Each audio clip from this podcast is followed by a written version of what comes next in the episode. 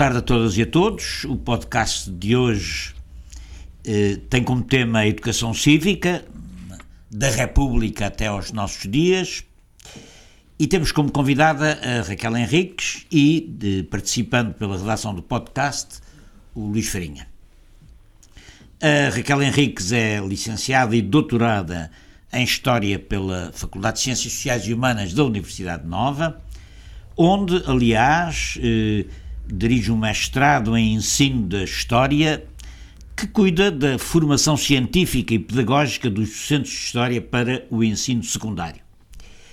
Esta é uma das áreas de docência e investigação da nossa convidada de hoje, mas não só. O seu trabalho também se liga àquela fronteira que existe entre a história e a antropologia. Em 2013 publicou com Alice Samar o livro Viver e Resistir no Tempo de Salazar, histórias de vida contadas na primeira pessoa, e este ano, uma obra ah, recente, eh, publicou o livro Castanheira, Gente que Resiste, História e Património Cultural das Povoações da Serra do Alvor.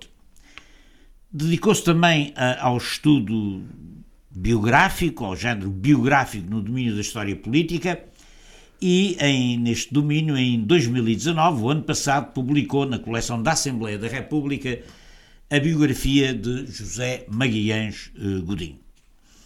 Um, obrigado, Raquel, por estares hoje aqui, por aceitares o nosso convite, uh, para conversarmos sobre o passado e o presente da educação cívica como objeto do ensino formal eh, e também com a participação do eh, Luís Farinha numa temática onde ele também, eh, sobre a qual ele também tem trabalhado bastante. O que é que se pode dizer sobre isto? O republicanismo de 1910, passaram agora precisamente 110 anos sobre o 5 de outubro, considerava que a missão central da República e a própria condição da sua sobrevivência era a transformação dos súbditos em cidadãos. Os súbditos, eh, aperreados pela ignorância e o obscurantismo fomentados pela aliança do trono com o altar, só romperiam as trevas do clericalismo e do analfabetismo, só rompendo com elas e acedendo à consciência dos seus direitos, podiam forjar individual e coletivamente a cidadania democrática onde assentaria o destino da República. A chave de tal transformação era a instrução pública.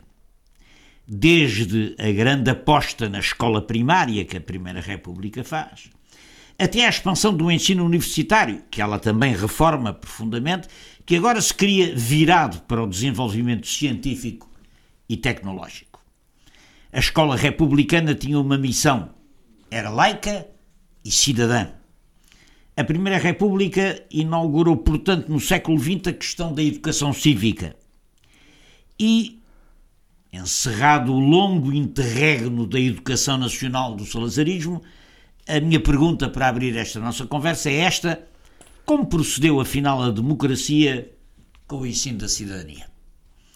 Uh, para, esta, para, para conversarmos acerca deste e de outros temas seguramente afins, também temos connosco do podcast o Luís Farinha, que eu saúdo e passo a palavra. Obrigado, boa tarde. Obrigado, Raquel, por teres vindo ao nosso programa, eh, especialmente porque contigo temos duas vertentes muito, muito interessantes, que é a da história e do seu ensino, por um lado, e por outro lado, a vertente da utilidade dessa mesma história em termos de perceber como ela pode contribuir para a formação do cidadão.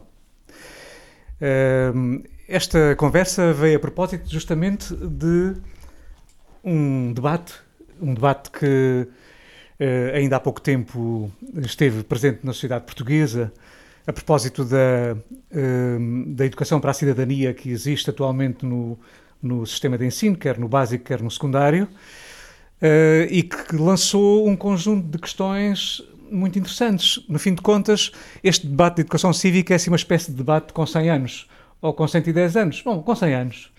Uh, de algum modo, uh, algumas das questões que se levantaram naquela altura, durante a Primeira República. Com 100 anos, porque começou antes da, do próprio 5 de Sim, é verdade. Uh, e, e, portanto, uh, menos ou mais, se quiser, é um, é um debate prolongado, claro. porque a educação cívica, tal qual nós a encaramos hoje no sistema de ensino, é uma questão que se pôs logo a seguir ao 25 de Abril, nomeadamente com o sistema de ensino integrado, no ensino básico, não é? Aí se punha já justamente a questão de saber se o menino devia ter apenas uma educação ou se devia ter uma formação técnica, enfim. É, o ensino integrado levantou já estas questões logo a seguir ao 25 de Abril. E depois, a partir dos anos 80 e dos anos 90, eh, a questão da disciplina de educação cívica, não é? Passou a ter uma. passou a provocar discussões de saber como é que devia ser, eh, como é que devia ser eh, implementada, não é? Um pouco de, de, acordo até com o que aconteceu durante a Primeira República. As discussões são quase similares. similares. Uh, são similares, porque houve debates fortíssimos na Primeira República a propósito de saber se, uh, se aquele ensino era um ensino uh, que tinha, digamos assim, substância, se era um ensino que tinha hum, validade, se era um ensino que podia ser encarado como um ensino científico, positivista, no sentido positivista da palavra, uh, exterior aos, aos, valores, digamos assim, de cidadania uh, que também se procuravam transmitir.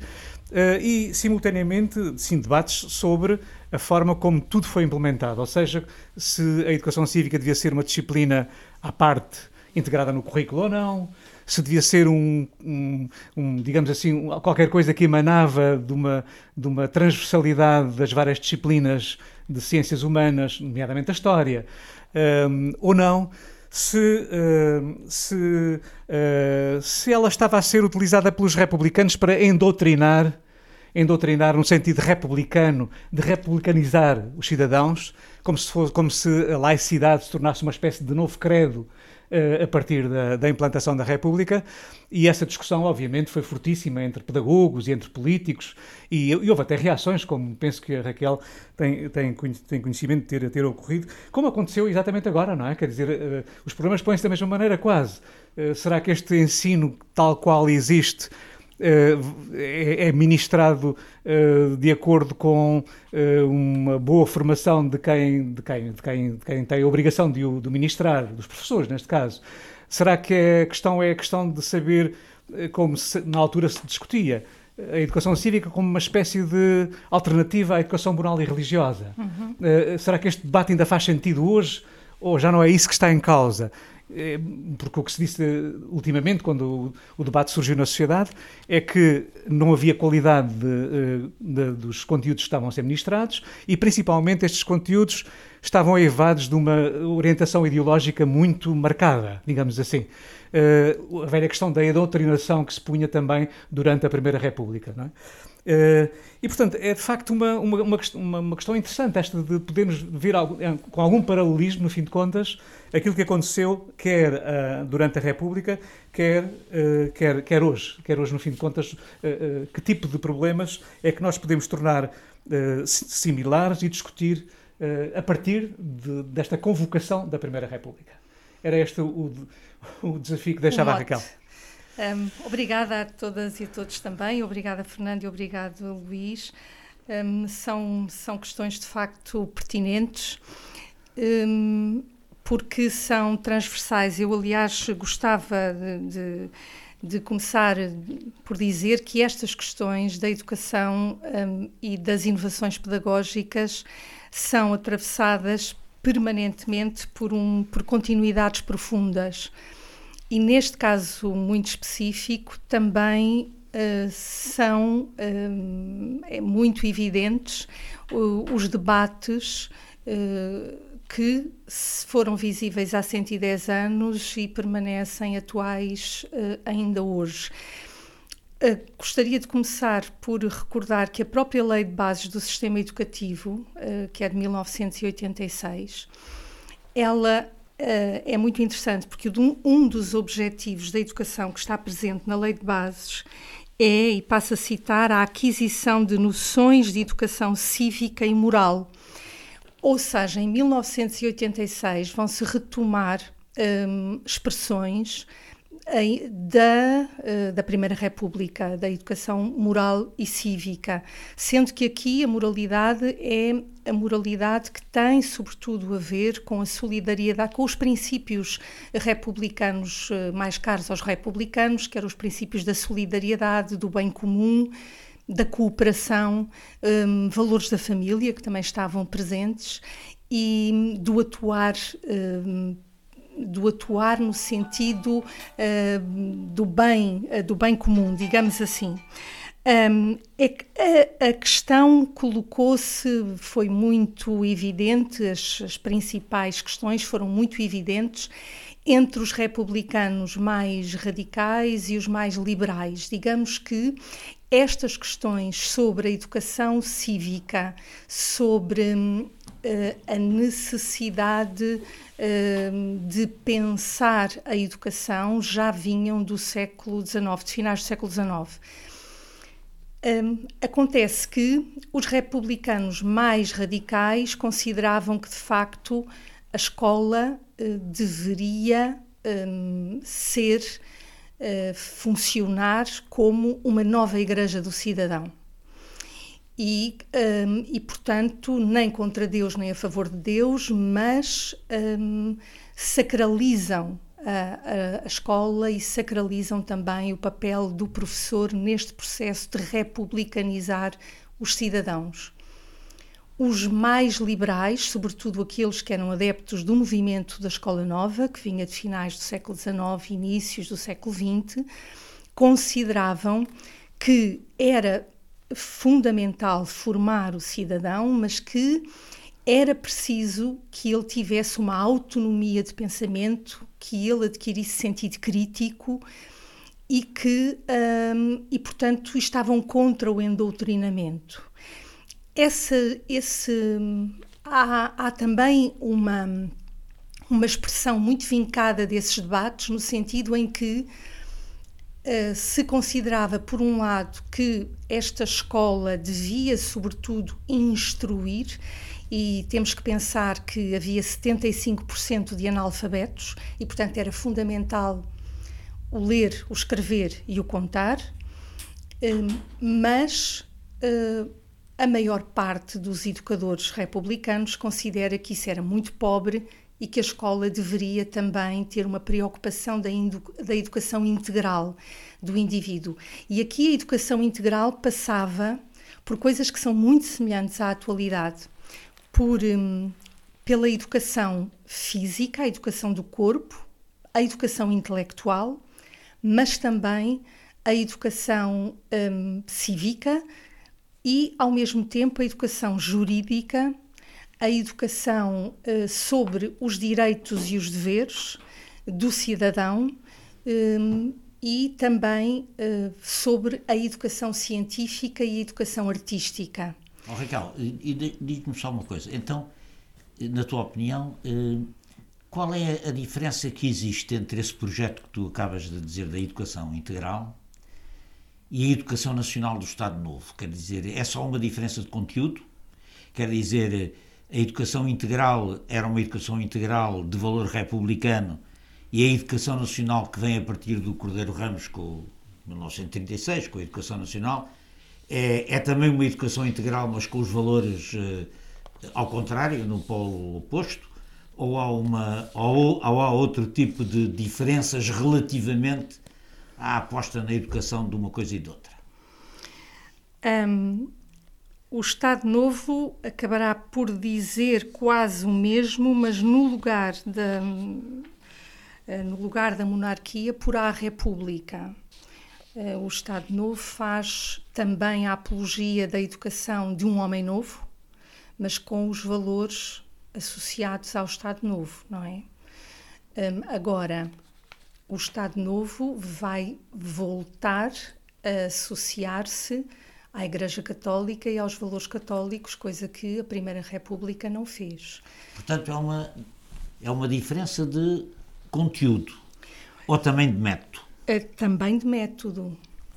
A questão, um, o método aqui é fundamental, até porque a educação republicana era uma educação essencialmente progressista visava a educação do cidadão, visava a alfabetização do cidadão e era, era cidadão quem era alfabetizado e quem podia, portanto, votar.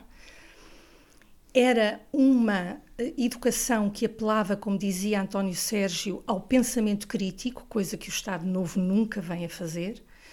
Era uma educação que apelava um, a, a valores de solidariedade e de fraternidade e de cooperação com o próximo, coisa também que o Estado Novo eh, não vem a fazer deste modo. Portanto, há aqui, sobretudo nos, no caso dos educadores mais liberais, mais ligados ao movimento da educação nova, uma regeneração da educação, tal como se dizia, mas, portanto, uma, uma preocupação que era muito vincada num, num, num, ser humano que fosse autónomo, que pensasse por si, que tomasse decisões por si.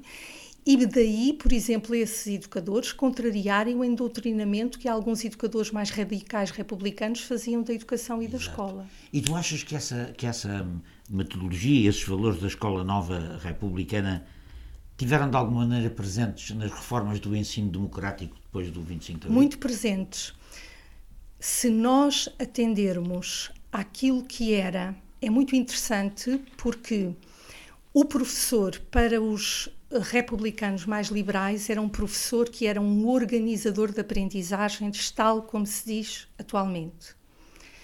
Aliás, um, Adolfo Lima, por exemplo, e António Sérgio uh, diziam mesmo que um, as questões um, de uma aula deveriam começar-se com o levantamento de um problema que dissesse respeito à realidade dos alunos.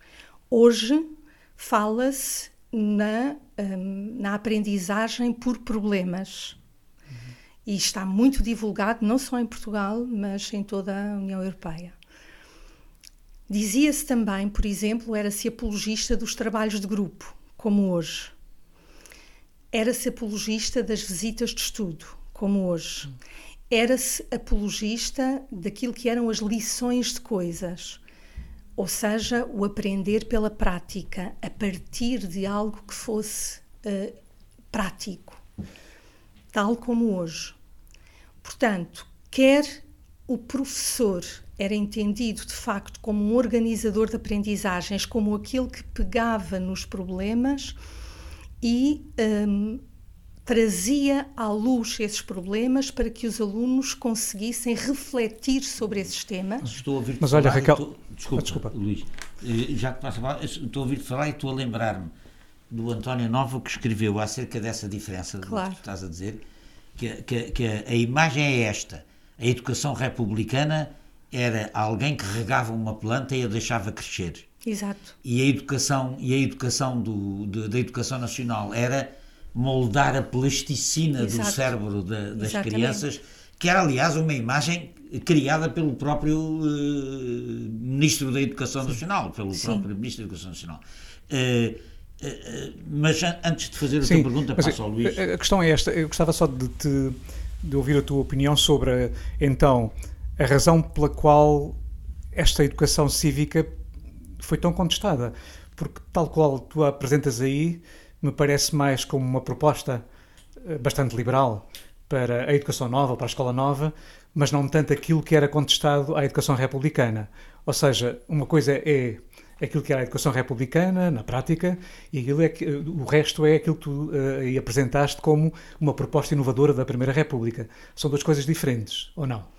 A educação cívica era contestada por alguns eh, pedagogos republicanos sobretudo porque eles diziam que ao querermos fazer uma escola laica, eh, com uma moral laica, que tivesse em conta, sobretudo, um, a republicanização do cidadão, se estava a substituir um dogma por outro dogma.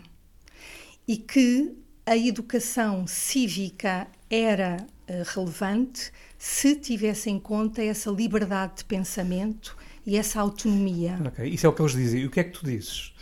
como é que tu observas a realidade da Primeira República? É mais a escola nova ou é mais a escola republicana radical como tu a apresentaste? Eu pessoalmente. Como é que tu pensas? Como é que tu avalias a, a, a realidade?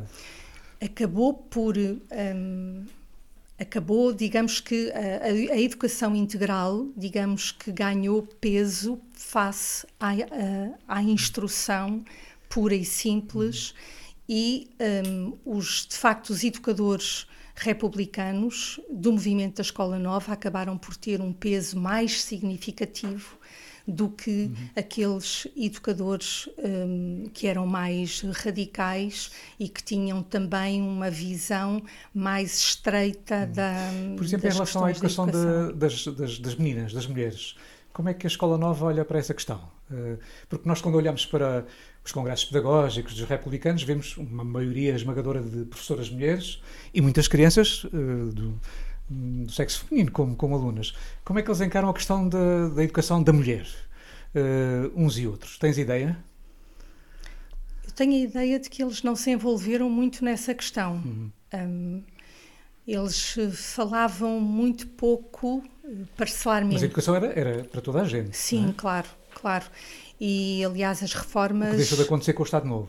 Exatamente. Uhum. Uh, as reformas são feitas a pensar no cidadão comum, portanto, homens e mulheres. E as reformas do ensino primário, que foram muito importantes nesta, nesta fase, não faziam absolutamente distinções nessa, nessa matéria, uhum. não é? Um, não, uh, os livros, uh, eu lembro-me que os textos dos diferentes manuais se destinavam Uh, independentemente a meninos e a meninas, ou seja, se, se destinavam sem nenhuma distinção, não, não se fazia, de, não se fazia distinção. Oh, oh, Raquel, eu queria, queria também pôr-te uma questão que é esta. Uh, já verificámos que uh, o Estado Novo significa uma ruptura muito significativa com as ideias da Escola Nova Republicana, eh, no sentido de uma inculcação ideológica, de uma inculcação ideológica de valores eh, ligados à Igreja e ligados à, às direitas políticas tradicionais, e a democracia pós-25 de Abril eh, retoma, de alguma maneira, a tradição, as tradições republicanas da Escola Nova, no sentido de criar cidadãos livres, cidadãos com capacidade de escolha e sentido crítico.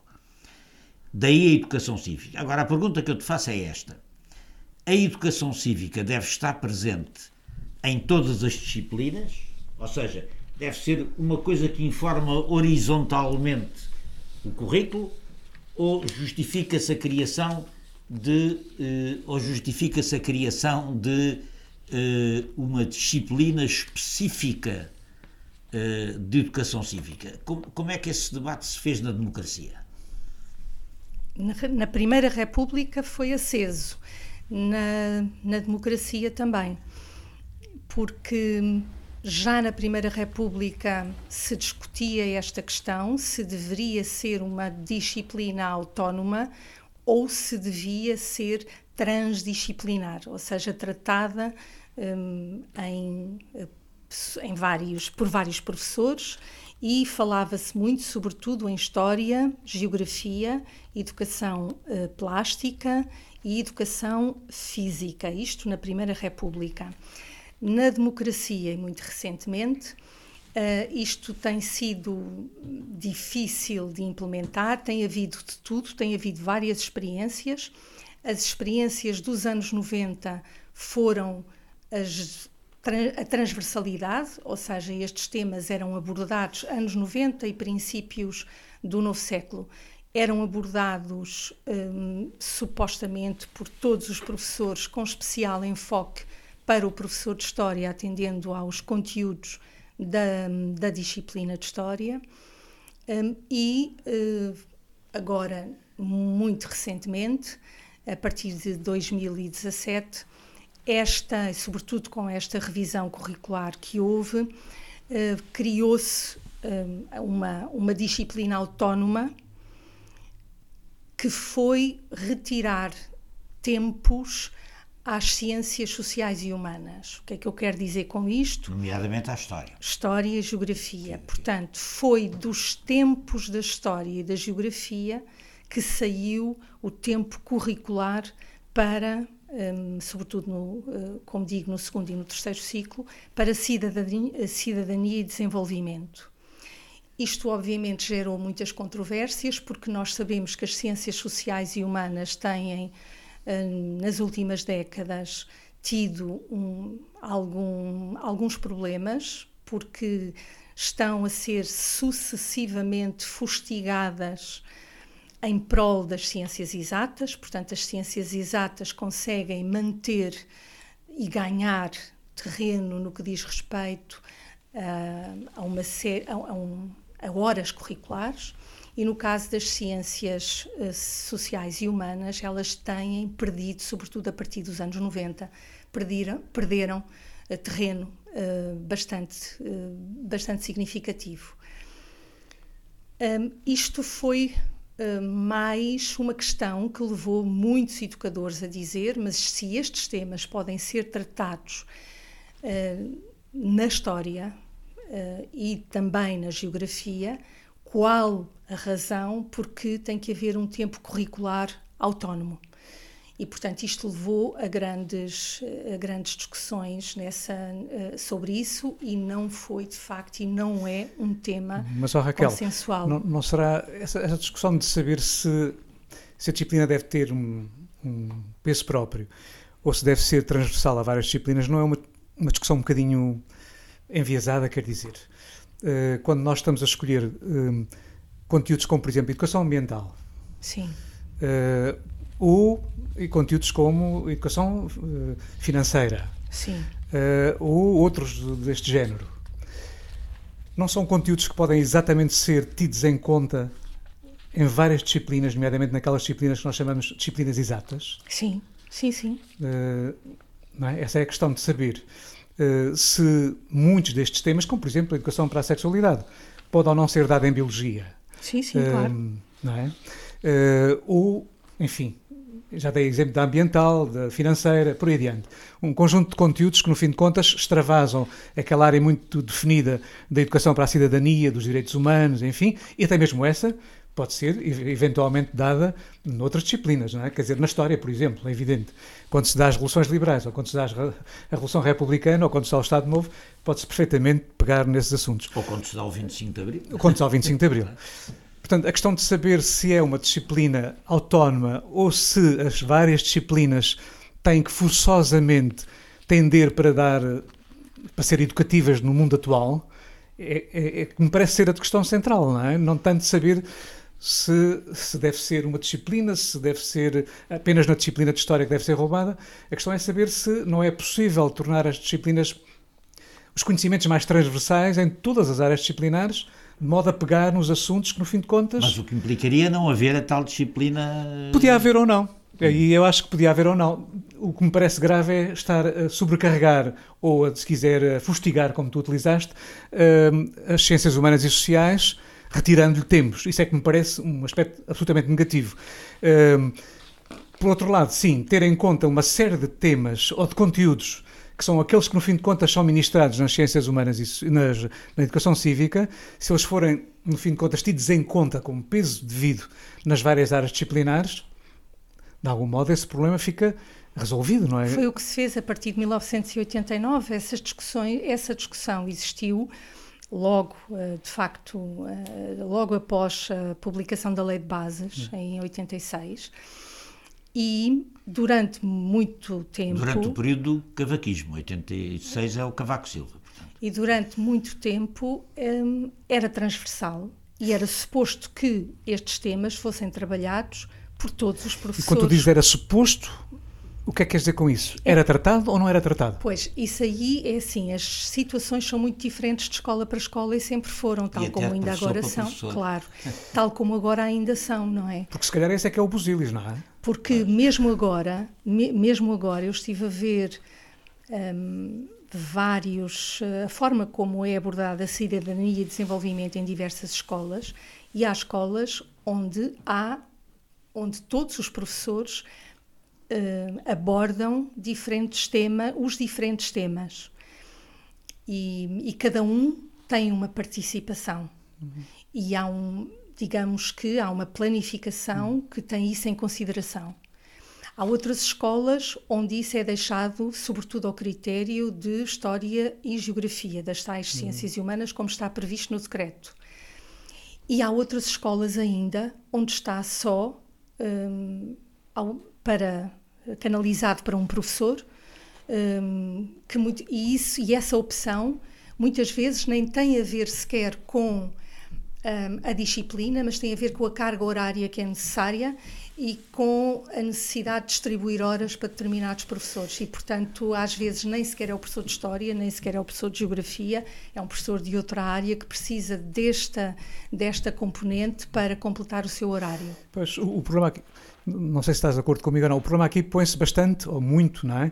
Não, não só ao nível da organização de currículos e de escolas, mas também ao nível da formação dos professores. Porque muitos destes temas são temas que alguns dos professores, nas várias disciplinas, consideram não ser da sua formação inicial e recusam, no fim de contas, de aulas, não é? Lembro-me que nos anos 90 o que acontecia na prática era que se falava sim que a biologia ia dar a educação uh, sexual, mas na verdade depois não acontecia, porque o professor dizia que isso não é uma coisa que eu tenha aprendido, isso incomoda-me, isso eu não vou dar. E houve, uh, por parte do Ministério da Educação, muita informação para as escolas e para os professores, mesmo hum. acesso, até sobre a temática da educação sexual. Pois, o problema é, é, é, formação, outra coisa é, formação, não é? Informação é, é, informação, outra coisa é ter possibilidade de cada professor, ou nas várias disciplinas, poder estar à vontade para dizer isto extravasa a minha formação específica e eu vou poder dar ou não. E o que acontecia muitas vezes é que isto não é uma coisa que me interessa. Oh, Raquel, a, a, questão, como diz o Luís, a questão é, é esta. Deixa-me pôr-te a questão da seguinte maneira. Uh, na tua prática de formadora de educadores e na tua prática de docência, uma longa prática de docência que também tens e tiveste, uh, o que é que tu decidirias nesta matéria? Quer dizer, a, uh, apostar na transversalidade significa, na prática, não veicular esses valores, ou seja, significa que os professores acham que não é da competência deles e não sei o quê, uh, e, portanto, tem que se recorrer a uma disciplina própria, ou, pelo contrário, uh, vale a pena uh, prescindir dessa disciplina própria para apostar na, na, na, transversalidade. Quer dizer, o, o, que é que tu achas? Se eu. O que, é, o que é que a prática destes anos. Neste sido? momento, com uh, a legislação da, flex, uh, da, da, autonomia e flexibilidade curricular e com a diminuição dos conteúdos de todas as disciplinas em 20, 25% para que as pessoas possam trabalhar transversalmente por trabalhos de projeto, Uh, constituiu-se em todas as escolas uma coisa que se chama domínios da autonomia curricular, os chamados DAC. Ora, neste caso, esta, esta área, cidadania e desenvolvimento, poderia trabalhar-se nos domínios da autonomia curricular como trabalho de projeto. E isso os professores, um, ehm, os novos professores, sabem o que é, uh, sabem trabalhar, sabem planificar em termos de trabalho de projeto e isso conseguiria ser Uh, trabalhar-se, trabalhar, uh, conseguiria trabalhar-se estes conteúdos, fundamentalmente os obrigatórios, mas não só, em função, sobretudo, das necessidades uh, das escolas, dos alunos, etc. E isso conseguiria trabalhar-se com os professores de cada turma, ou seja, com o, o, chamado conselho de turma. Isso era uma coisa que era perfeitamente possível, mas, mas não isso... se retirando, peço desculpa interromper, não se retirando um, uh, eh, tempos às disciplinas e trabalhando em trabalho de projeto, de uma forma transversal. O que tu estás a propor, portanto, é que se retome os, as áreas de projeto, o trabalho de projeto. Que já se retomou, está muito vincado na nova legislação. Houve uma altura em que acabou, tinham sim, acabado. Sim. Mas agora uh, ele retomou uh, e é muito evidente, quer no, nos, nos novos documentos curriculares, o perfil do aluno à saída da escolaridade obrigatória é um deles, e o Decreto-Lei 55-2018 é outro. E, portanto, esses dois documentos, que são documentos curriculares uh, que, que, estão aí a organizar as escolas e a organizar a forma de funcionamento, prevêem o trabalho de projeto. E, portanto, voltou. Mas, oh, Raquel, como é que as escolas encaram essa questão do tra trabalho de projeto? Há alguma, é tudo muito variável. Há algumas escolas têm projetos, têm domínios de autonomia um projeto próprio da escola, não é? Têm projetos, exatamente, que têm hum. a ver com o seu projeto educativo, que têm a ver com a sua população hum. escolar e, portanto, fazem propostas que são muito abrangentes e que são trabalhadas a nível de hum. escola, uh, a nível do conselho de turma ou mesmo a nível de escola, hum. e há escolas que estão a funcionar muito bem nesse, nesse domínio. Portanto, o que tu, o que tu dirias é que esse, esse projeto, uh, esses 20%, 20 ou 25%, 25%. 25% uh, seriam adequados para, para este tipo de aprendizagens claro. transversais de cidadania, de Sim. educação. E se não fosse? E se a escola escolhesse outro, outro, outros temas? E escolhem, muitas Escolhe vezes. Outros temas, não? Há umas escolas que, que, que escolhem outros temas. Digamos e... que esse problema ficava na mesma não resolvido. Um, há escolas que fazem isso, não é? hum. é? Depois é preciso, uh, é preciso ter em conta que cidadania e desenvolvimento, de uma maneira geral, tem muito pouco tempo uh, previsto. Uh, na maior parte das escolas, mas isto não é assim em todas, tem 45 minutos por semana ou 50 minutos por semana, dependendo de como as escolas estão organizadas um, em termos de tempos letivos. 25 minutos é suposto ser retirado às ciências sociais e humanas, 25 outros, os outros 25 minutos é suposto ser retirado ao chamado horário de escola, ao tempo uhum. de escola. Uhum. Um, isto é uma vez por semana, portanto é, é relativa, é se nós é muito pouco, é. Se, por, porque é que... são 36 Sim. semanas letivas claro, na totalidade, claro. portanto isto é Como é que tu encaravas a, a, outra hipótese que era tornar estes conteúdos obrigatórios, porque alguns são obrigatórios, há os opcionais e há os obrigatórios, não é? Tornar estes conteúdos obrigatórios como conteúdos das disciplinas, no fim de contas. Imagina, uh, educação ambiental, conteúdo obrigatório de ciências da natureza, ou seja, dado numa eh, perspectiva obrigatórios curricularmente, curricularmente, ou seja, ou seja faz parte do programa educação ecológica na disciplina de ciências naturais. Mas ciências ou da educação naturais sexual. trata disso já, por exemplo. Mas, mas, depende da perspectiva com que é dado, não é? Vamos lá ver. Uma coisa é uh, descrever os aparelhos sexuais e, claro. e é isso que, que, acontece, não é? E como é que se faz a reprodução. Outra coisa é dar educação sexual. Sim. São coisas diferentes. E o que eu estou a dizer é como é que tu encaras a questão de estes conteúdos obrigatórios de educação para a ciência, para, para, para a cidadania, serem conteúdos obrigatórios das várias disciplinas, no fim de contas, daquelas em que eles estão mais próximos, não é? Nós teríamos, obviamente, no caso das ciências sociais, conteúdos que têm a ver com, uh, com a política, com os direitos humanos, com, enfim, outros teriam outros, outros conteúdos, não é? A economia ou a, a, matemática, por exemplo, sei lá, a matemática podia ter conteúdos relacionados com a economia e com uh, a educação financeira, por exemplo. É? Literacia é? financeira e educação para o consumo é um dos temas. É, mas é, exemplo, é, é tema é? obrigatório da educação para a cidadania, Sim. mas não aparece em nenhum outro programa, digamos assim, em nenhum outro currículo, não é? Uh, Como é que tu encaras essa questão? Ou seja, eu em História teria que ter supostamente como somos historiadores, eu em História teria que ter, para além da Revolução Francesa, teria que ter, ou para além da Revolução Liberal, teria que, enfim, dar uh, como é que funcionam os sistemas uh, liberais e democráticos. Ok, tinha que ter um, esse, ali uma parte obrigatória, como é que funcionam no mundo, ou como é que funcionaram nos últimos 100 anos os sistemas democráticos e liberais. E pronto, eu tinha que dar isso. Isso não está uh, diretamente contemplado nas, nas, uh, nas, chamadas aprendizagens essenciais, Exatamente. que, agora os, que são agora os documentos é curriculares. Parece, é isso que me parece que... Uh, não, não, não está. Um, no entanto, a questão é...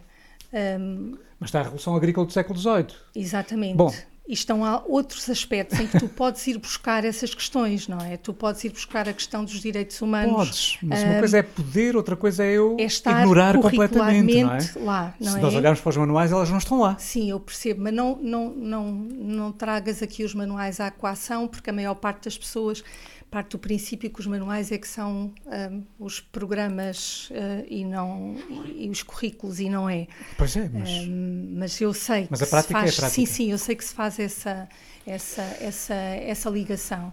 A questão é houve aqui uma opção política de fundo que foi retirar tempo, conteúdos às conteúdos curriculares a todas as disciplinas.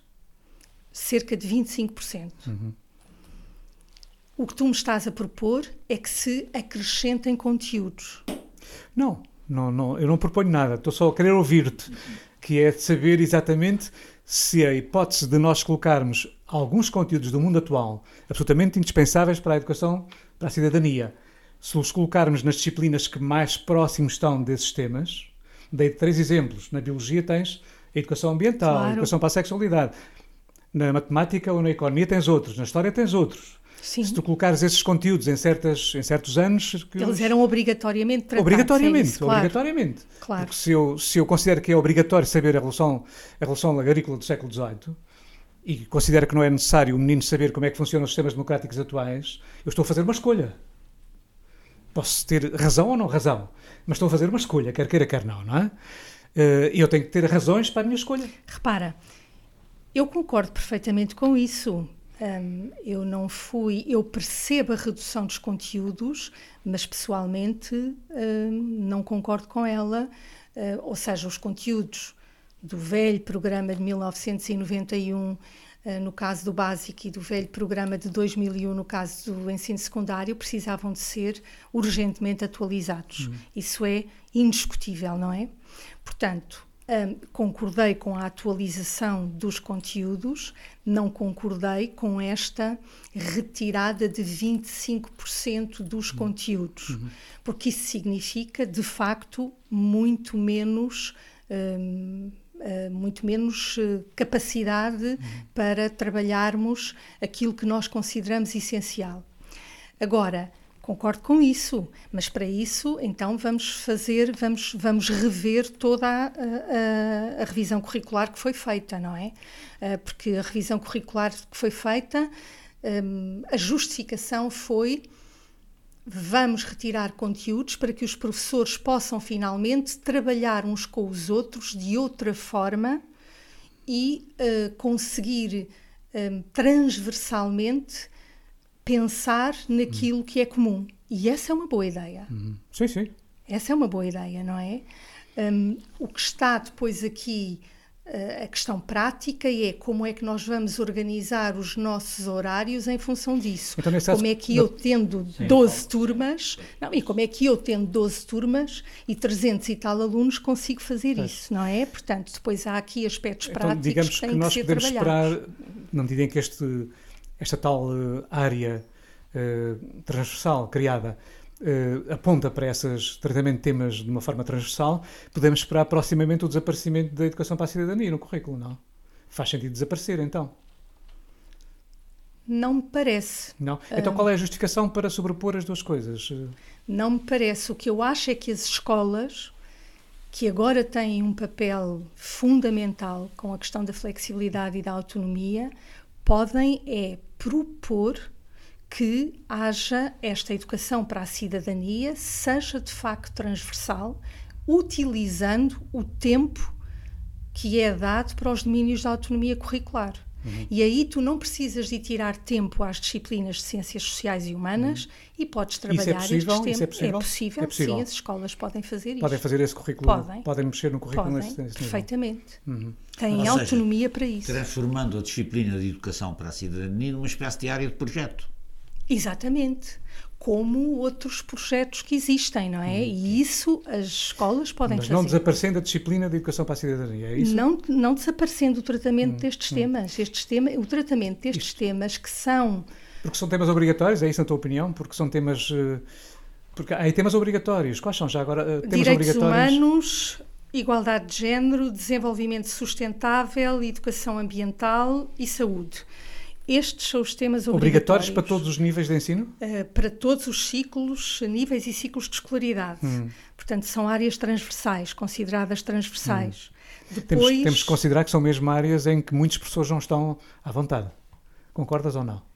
Mas a minha função como docente é hum. preparar-me, não é? Portanto, claro, claro. claro. terei que o fazer. Hum. Depois há um segundo grupo que deve ser pelo menos trabalhado em dois ciclos, que é o da sexualidade, os mídia instituições e participação democrática, literacia financeira e educação para o consumo, segurança rodoviária e risco. Por exemplo, a segurança E esse é para todos os níveis também? Não, para dois, à escolha das escolas, dois ciclos do ensino básico. Por uhum. exemplo, a segurança uhum. rodoviária é muito trabalhada no primeiro ciclo. Uhum. Quais foram os temas que provocaram a grande discussão dos últimos tempos? Foi a questão da foi a sexualidade, um, Mas que já é uma coisa antiga, não é? Já, já, já se dá educação para a sexualidade há imensos mil, anos na escola. De 1990, pelo menos. Pois, porque é que agora, de repente, na tua opinião, 2001, este problema surgiu? Se já está há tantos anos? Um, já está há muitos anos e em escolas, há algumas escolas com uh, muito sucesso no sentido em que são envolvidos os encarregados de educação, são envolvidos associações locais, são envolvidos técnicos de saúde hum. uh, que vão às escolas falar de uma série de questões que são de facto fundamentais. Na escola é? onde surgiu o problema não haverá falta exatamente desse tipo de diálogo? Talvez, mas repara, aí mais uma vez eu digo, nós temos neste momento as ferramentas porque a municipalização da educação, que já a Primeira República também falava, uh, e que está em vigor desde o final dos anos, do, dos anos uh, eh, 80, a municipalização da educação, neste momento, tem um, cada vez maior relevância e, portanto, a relação da escola com o município e com as instituições do município, neste momento, em algumas escolas, é fortíssima. E, portanto, nós podemos, devemos colaborar. Eu estive numa escola onde isso acontecia, colaborávamos com imensas instituições da zona que recebiam um, alunos muito carenciados e alguns deles com diversos problemas um, físicos, mentais e outros. E nós tínhamos uma colaboração constante, porque há problemas que nós não sabemos trabalhar, não sabemos lidar com e esses problemas. O que é que se pode fazer para, ao nível da formação de professores a este nível? Porque há temas, de facto, no mundo atual. E... Um, tem que se incidir na formação contínua de professores a este nível um, que tem andado um bocadinho ao sabor das, das oscilações políticas, porque o facto dos professores terem estado com as suas carreiras congeladas durante muitos anos, por exemplo, isso fez com que muitos deles acabassem. Da formação. Sim, muitos, muitos. E, portanto, é preciso retomar e é preciso retomar com a formação contínua, com qualidade. Uhum. Um, e pode, de facto, aproveitar-se esta, estas áreas, porque eu não tenho que saber de tudo, não sou não. técnica, agora eu posso saber. Em cada escola podem surgir pessoas claro, que. completamente distintas, mas repara, cada escola está um, num terreno Uh, esse terreno, esse município uh, tem muitas associações locais, cívicas, etc., que podem e devem ser uh, chamadas a colaborar com a escola. E isto pode fazer toda a diferença, de facto, na, na abordagem dos problemas que eu posso não, não conseguir trabalhar, posso não estar à vontade na abordagem desses problemas, mas eu posso. Alguém me substitui, claro. Claro, como é óbvio. E isso está previsto perfeitamente, não é? E, portanto, e há escolas que o fazem, deve ser muito bem. Claro. O que significa que parece que na nossa discussão todos estivemos de acordo que eh, estes, estes, digamos assim, estes conteúdos da educação cívica são indispensáveis e, e de alguma forma obrigatórios. Ah, mas é uma polémica como, como os veicular, não é? Quer dizer, como, como organizar o, a aprendizagem destes, eh, destes conteúdos e tenho a impressão que eh, da nossa conversa surgiram, aliás, várias ideias que são eh, muito interessantes. O nosso tempo está a chegar ao fim. Eh, queria agradecer à Raquel Henriques e ao Luís Farinha a, a discussão que aqui animaram relativamente à Primeira República, aos valores da educação cívica para a cidadania uh, às suas relações com a atualidade. Uh, e deixa-me dizer-vos que uh, vamos continuar com República, Primeira República e Atualidade no próximo programa, desta vez com uh, Alice Samara, também com o Luís Farinha, com Alice Samara, dois, oito dias, com a temática da Primeira República e a modernidade, a questão da modernidade na Primeira República. e, portanto, convocava uh, a todos e a história deste período para nos seguirem, continuaremos com os valores da República 150 anos depois, dois, oito dias agora com uh, o Alice Samara, com o Luís Farinha, Primeira República e Modernidade. Até para a semana, uma boa semana, tenham cuidado. Muito obrigado. Obrigada. Pode subscrever este Convocar a História no iTunes, Spotify ou na sua aplicação de podcasts. O mesmo acontece com os outros podcasts do Esquerda.net, como o Alta Voz, com leituras longas de artigos, o Mais Esquerda, com registros de debates e conferências, os Cantos da Casa, com o melhor da música portuguesa, ou ainda o 4 e 20, o podcast quinzenal da atualidade canábica.